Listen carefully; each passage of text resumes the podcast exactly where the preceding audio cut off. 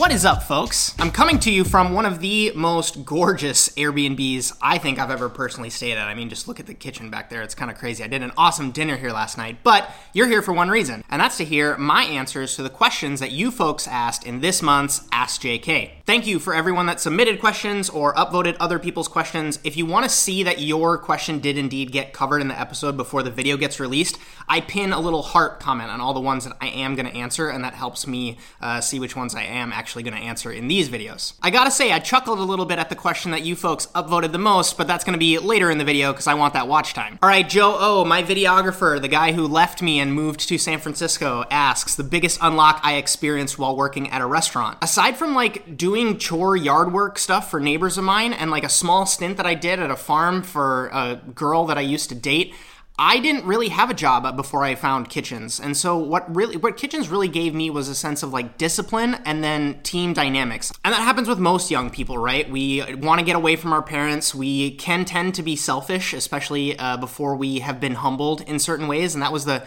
quickest thing that happened when I got to Kitchens is like you don't know anything. And there's just so many things that you don't even have a grasp of conceptually yet. So trying to keep this mindful as a takeaway for you, I think that even if you don't see that restaurants are going to be the end all be all for you. I think your experience working in hospitality in any fashion, whether that's a hotel or like a bakery even, will those those skills that you learn there will transcend and go beyond whatever you decide to do with your life. I, I feel like it's going to make me a better parent. It's, it makes me better in my relationships. It makes me just a better person overall having the experience of working in the hospitality industry. And if I'm going to answer that selfishly, the biggest unlock was truly figuring out that this is what I wanted to do for a career, for my job. I think most of you know that I was on the math team and I played jazz trumpet and I was a cross country and track runner and I had a group of friends that we were really into concerts and music and I did photography. I did so many things in high school and food, like working in restaurants, was the first time when I truly saw something and latched onto it. And I was like,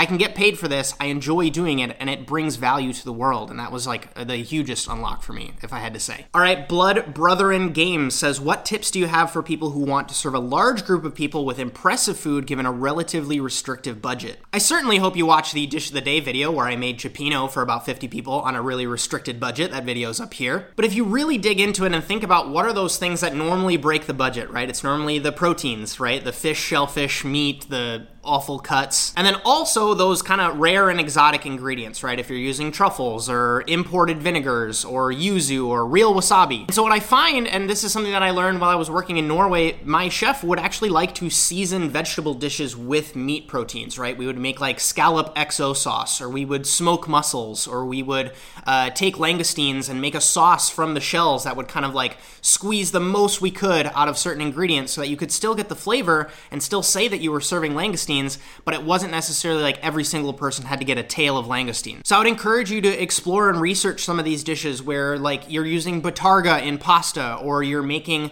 foie gras as a seasoning in the farce for uh, ravioli, or if you're using truffles to infuse your rice for risotto. Making roasted potatoes as like a side dish, but instead of using pork as a main course, you're deciding to like get guanciale that you slice super thin and kind of like layer over the roasted potatoes, and then it kind of renders the fat a little bit. That would be delicious. Because then you're also thinking about what are kind of those starchy foods, the ones that fill people up quite a bit, where you get a little bit more bang for your buck, and then you can afford to have that extra budget to buy buy those more impressive ingredients. I find that cooking like that also makes you a little bit more creative as well, where it's not as easy as just searing wagyu and serving that. You have to use your brain a little bit to how am I going to make this tastier with this constraint. I'm going to butcher this name. Mr. Espman asks, What are my top five go to quick meals or ways to spice up boring or cheap dinners? This is so interesting that this got asked because Anna and I probably do rotate through like the seven or eight basic meals that we make at home all the time. To do a quickie rundown of that, it's typically like a coconut based curry. I'll usually do chicken or prawns in that. Anna really likes when I make like a beef stroganoff with mushrooms. That's like a pasta dish. Especially if we're eating out a lot, I will often make like the giant salad bowl where it's literally just like torn bread croutons, maybe a protein, couple vegetables from like our garden in the back, and then just tons and tons of leafy greens. The classic like spaghetti bolognese, we eat a lot of pasta. And then probably the last one is like a what's in the walk-in stir fry kind of thing where I just make like some steamed rice with sesame in it and then just a ton of different vegetables and if I have protein lying around, I'll do that too. And usually when I'm cooking for us at home, I make enough for 4 people so then both of us can have lunch the next day. And if you're thinking about spicing up boring or cheap meals, I think see the answer that I just gave of, you know, trying to maybe splurge on a little bit of an exotic ingredient where if I was making my beef stroganoff and I wouldn't normally put truffle in it, I think it would breathe new life into making that dish if I were to use truffle or a different balsamic. And it doesn't even have to be using truffle, right? Instead of using black pepper in my sauce, maybe what if I tried using green peppercorns? I also find that sometimes if you get bored with shopping at the same places that you always get your ingredients and you have the luxury of having a farmer's market near you, maybe go do the shopping at a place where you can talk to the person that maybe even grew or produced the stuff that you're eating, and then you'll have a different connection to what you're cooking and preparing. Okay, moving on. Joshua Thompson asks, What's the most important advice you have for incoming students at the C CIA. They say this, everybody says this at CIA, but you really have to hit the ground running. I spoke with someone just the other night at the Korin event, and they were like, I'm in fundamentals class. When is too soon or too late to start staging places? And I know the block structure has changed a little bit where I had skills class and now it's fundamentals class, but I sent out my stage inquiry for Le Bernardin 10 weeks into culinary school. And I had no experience at uh, Michelin restaurants, period. I definitely went more external with how I tried to use CIA to my advantage, but I've seen a lot of people who have tons of success keeping it all at CIA, right? You make great relationships with your peers, you latch on to certain professors, and then you ultimately become like a teaching assistant, or you have an instructor that gives you hookups at certain restaurants or gets you into different programs, or you get scholarships through that kind of stuff. And I guess the biggest advice I could give is yes, it's tons of fun to meet people and hang out on campus and do all those college things, especially if you're coming straight out of high school. But CIA, especially if you're doing the associate's degree program, goes by so fast because your externship happens and you're right back to it, and before you know it, you've graduated. And most of you have probably heard this quote, but the comfort zone is great, but nothing grows there. And so I would argue the same. You can have all these amazing things happen, but it's not going to happen if you just stay in your dorm room. Plus, I think using the student card is so underrated. So many people will give you the time of day because you say that you're a student and you're doing things. I think that's super underrated. All right, next question comes from Alex Liang. In my opinion, what's the best way for a line cook to move up the ranks? For example, what can someone who works on garde manger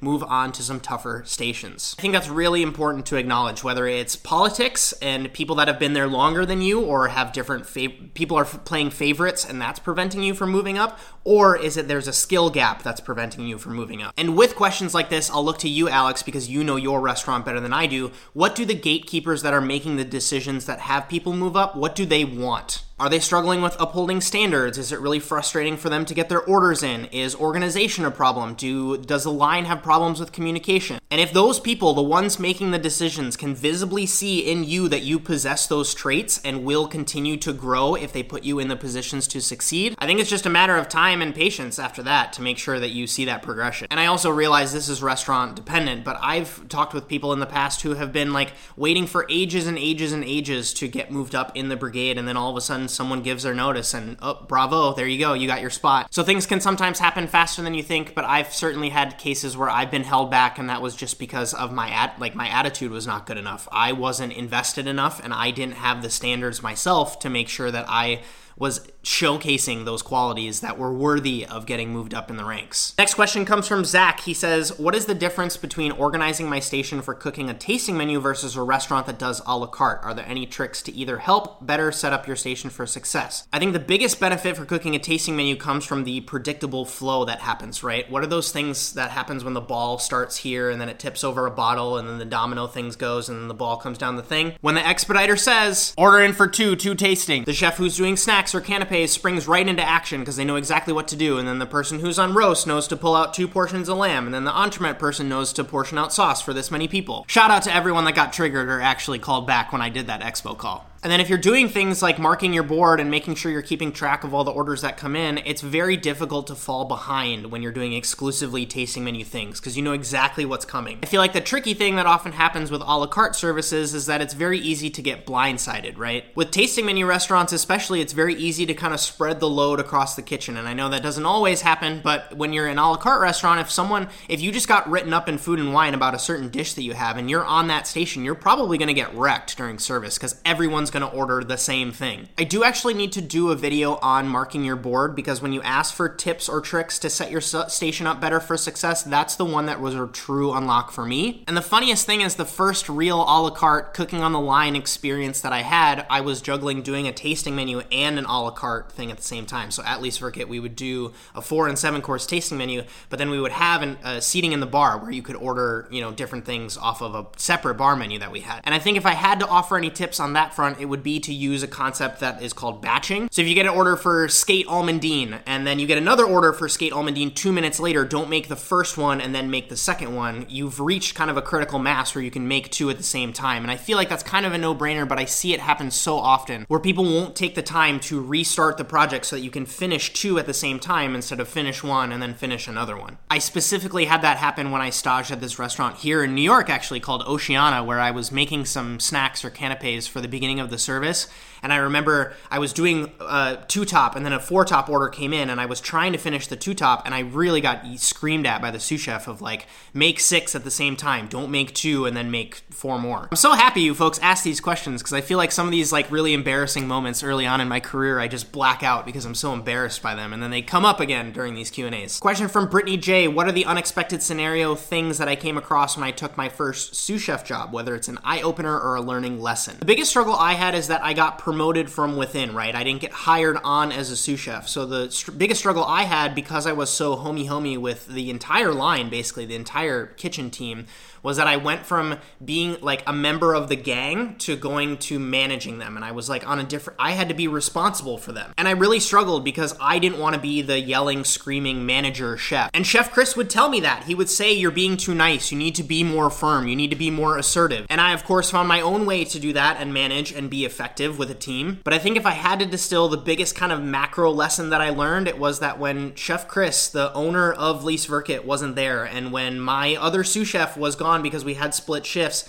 I became the last line of defense for the restaurant. Fish doesn't come in, my fault. Table 6 said they were no shellfish, but we still serve them langoustine, my fault. A handmade plate that we just bought for $40 just drops and breaks, my fault. There's enough people that are way more talented than me that write books and give keynote speeches on management, but I think that was one of my biggest takeaways and one of my biggest points of pride was that I thought of it as I work for my team, they don't work for me. Because with any of those scenarios I brought up, you could argue that I could have pointed fingers at anybody else. I could point at the fish purveyor for the fish not coming. I could point to any of my chef de parties for taking too long to plate up a dish. But if I think back to all the opportunities I've been given to take personal ownership of something, it's been a no-brainer to do it and it's paid dividends for me. Nicolas Andreas asks, "Hey Justin, wondering if I can get your thoughts on the importance of being fit as a chef and how one manages to implement a routine into their insanely long and strenuous work hours.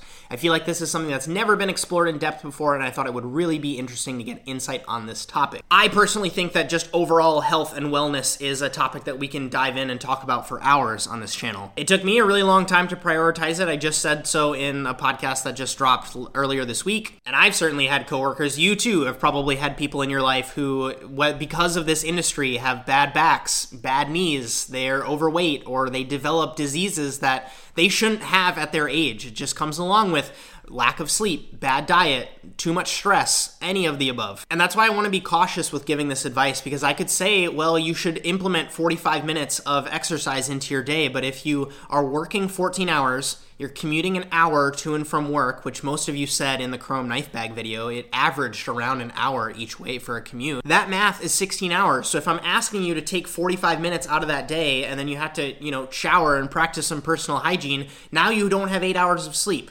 right? So, am I going to advise you to take sleep away and supplement with exercise? Like, it's a spectrum, right? And that's why I say this bigger picture of overall wellness and health is much more important to talk about rather than just being fit. If I had to prioritize, and you are someone who is thinking a little bit more thoughtfully about your health, I would prioritize sleep first. There's a great book that most people have circulated around the internet called Why We Sleep.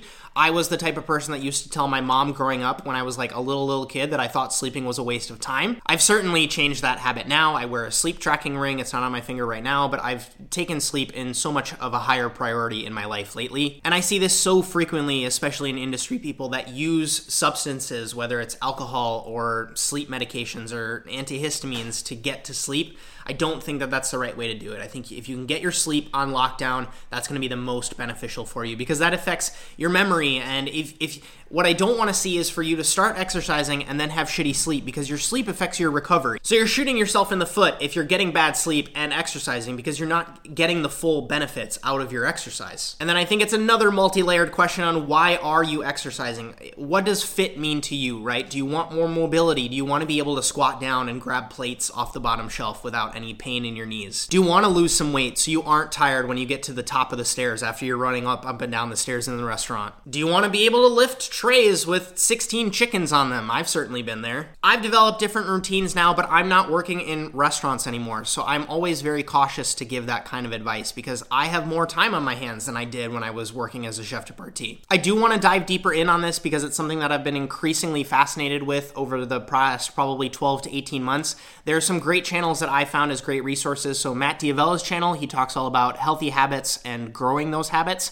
Um, James Clear has a book called Atomic Habits, where if you're talking about routines, that's been really, really beneficial for me. And I think the biggest thing if you're wanting to make a change is there's so many like free yoga routines on YouTube or high intensity interval training that you can do that takes less than 10 minutes a day. And if you can even just start with that, just to get your blood flowing or increase your mobility, I find that you will either have more energy during the day or if you then have trouble sleeping, because you did some exercise, you will be more tired at the end of the day, and that will help you sleep, right? They're all connected.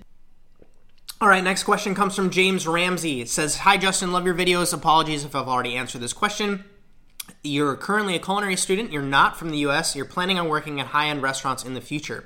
Do you have any tips for someone like me who's planning on moving to a country where you have basically no connections? You want to get noticed and accepted by restaurants. I think anybody who started in this industry can attest to the fact that it is such a small world. I think I posted on my Instagram yesterday this photo of this chef that I worked for at a random sake event that my culinary school partnered with when we us students helped these different chefs from Japanese restaurants. I ran into him here at Korin. I think that can be a little bit intimidating starting from zero, and that truly is the hardest part going from zero to one because going from one to 10 after that is so much easier. That once you get here to the US, your work will speak for itself, and that is can be good or bad, right? You can say, oh man, I have so much more to work on and improve, or you can say, oh well i'm actually like leaps and bounds ahead of some of these people and then you're gonna you are gonna get noticed and you are gonna move up in the ranks pretty fast. What i found especially on the higher end of restaurants if you're working in fine dining places most restaurants have kind of a diverse group of people that are coming from different areas of the world and so you're gonna naturally get attracted to these people who have the same experience as you and those people are also probably far from home and had to make sacrifices to be there and i think you're gonna instantly connect over that. I'd actually be curious to hear from you you folks, the ones that listen this far into the videos, if I started like a Discord or a Facebook group, I mean, sometimes it happens on Patreon when I do a post and people engage in the comments, or even here on YouTube. Sometimes it happens, sometimes it doesn't. But if there was a, a place to come where I would kind of be a moderator for it almost and encourage the conversation, pose some questions, would that bring you folks any value? I'd love to know down low in the comments if you can think of something where you know you can ask a question like this, and you know you can say, "Hey guys, I'm moving to San Francisco, and I'm moving here from London, and I don't really know what to expect. What should I uh, be thinking about?" And then other people who are either in San Francisco can say, "Hey, I want to meet up with you and learn a little bit more about you." I think that would be awesome. And if I could provide value through my community in that way to help you folks that would be great. But let me know what your thoughts are on something like that. Okay, you savages, the last question from Samuel Siahan, which apparently a lot of people wanted to hear the stories about, which is the worst mistake I've ever did in one of the upscale restaurants I've ever worked in. Man, bringing back my PTSD. All right, so the first story that comes to mind that was very traumatic for me was when I was an externet Per Se we were doing a dish for the private dining room, and I want to say it was like between 40 and 60 portions of a salad of mushrooms. I think it was like an escabeche, like a pickled mushroom salad that was either served as a salad or it was a garnish for something. And I was tasked with washing the morel mushrooms. And for those of you that work with morel mushrooms in the past, know that they can be pretty dirty especially if they're you know foraged and tossed in a box with a bunch of other morels and you get dirt inside of the mushroom. And this process at Per Se was all about trying to keep them whole. And so i wasn't cutting them open in any way. So it was you know washing in one large cambro and then you would pick the mushrooms up out of the Cambro and move them into a new Cambro with water. And then you would jostle them around a little bit and then move them to another uh, bucket of fresh water. It was probably two or three weeks into my externship at Per Se. Most people didn't even know what my name was. And what ended up happening was I washed the mushrooms six or seven times. I looking back on it now, I don't think I was aggressive enough in jostling the mushrooms around to get the dirt to come out of them. Long story short, they weren't clean. There was dirt in the mushrooms, and it got put into this salad of, you know, 60 other portions of really expensive mushrooms. And most of you know that morels are very expensive. They ended up getting like diced up and put into the thing, which is weird that I couldn't wash them after they were cut, because I would argue that that would make it them easier to clean. But, anyways, traumatic story.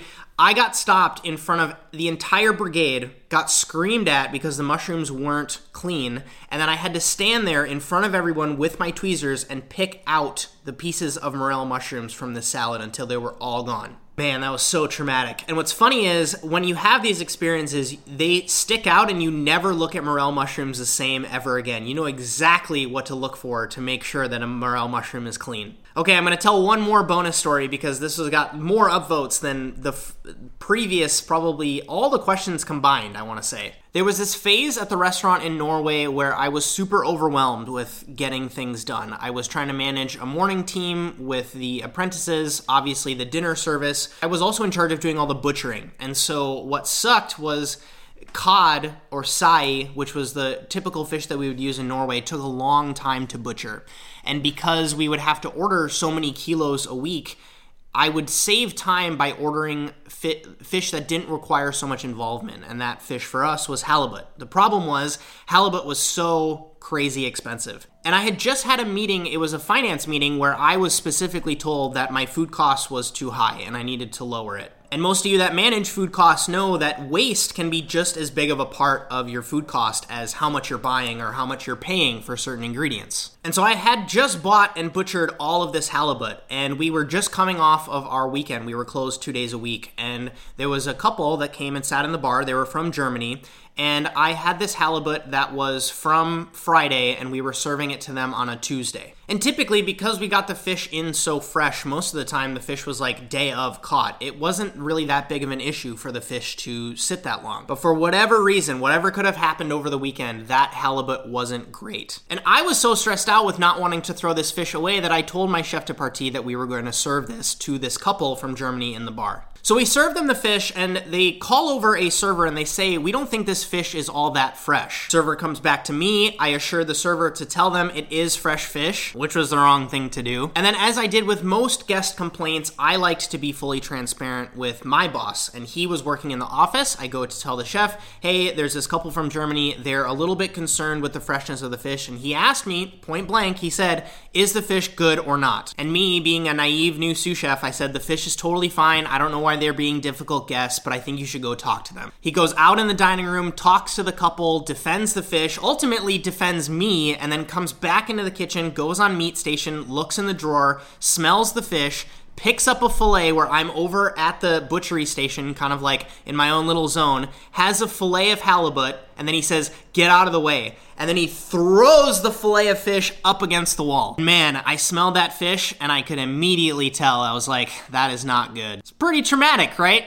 Yeah, that was a not a good experience where I totally learned the value of standing behind your product and not serving something if you don't feel 100% about it. Man, having you folks make me relive these memories, my palms are all sweaty. You're making me nervous bring up, uh, bringing up all these stories. But I think that that's important where sometimes in the moment what you perceive as being the problem is not the ultimately the lesson that you learned and then being able to reflect back on it from a different place can be super super valuable. And if it ultimately helps you think about the story that justin told that one time about the fish that will help you in your journey and you won't make the same mistakes that i did. Because the funny thing uh, about these stories too is that you're still going to make mistakes because i can cover 15 stories that cover different things and you're going to be like, yep, Justin told me about this stuff. I'm not going to do that. But then all the things that I got right that I don't tell you about, those are going to be the mistakes you're going to make. So I can never make you fully bulletproof. I can just tell you about what I fucked up on. All right, that's going to do it for this month. If you submitted a question, if you liked a question, if you even thought about answering a question, but you're going to do it next month, thank you because every single comment and share and, you know,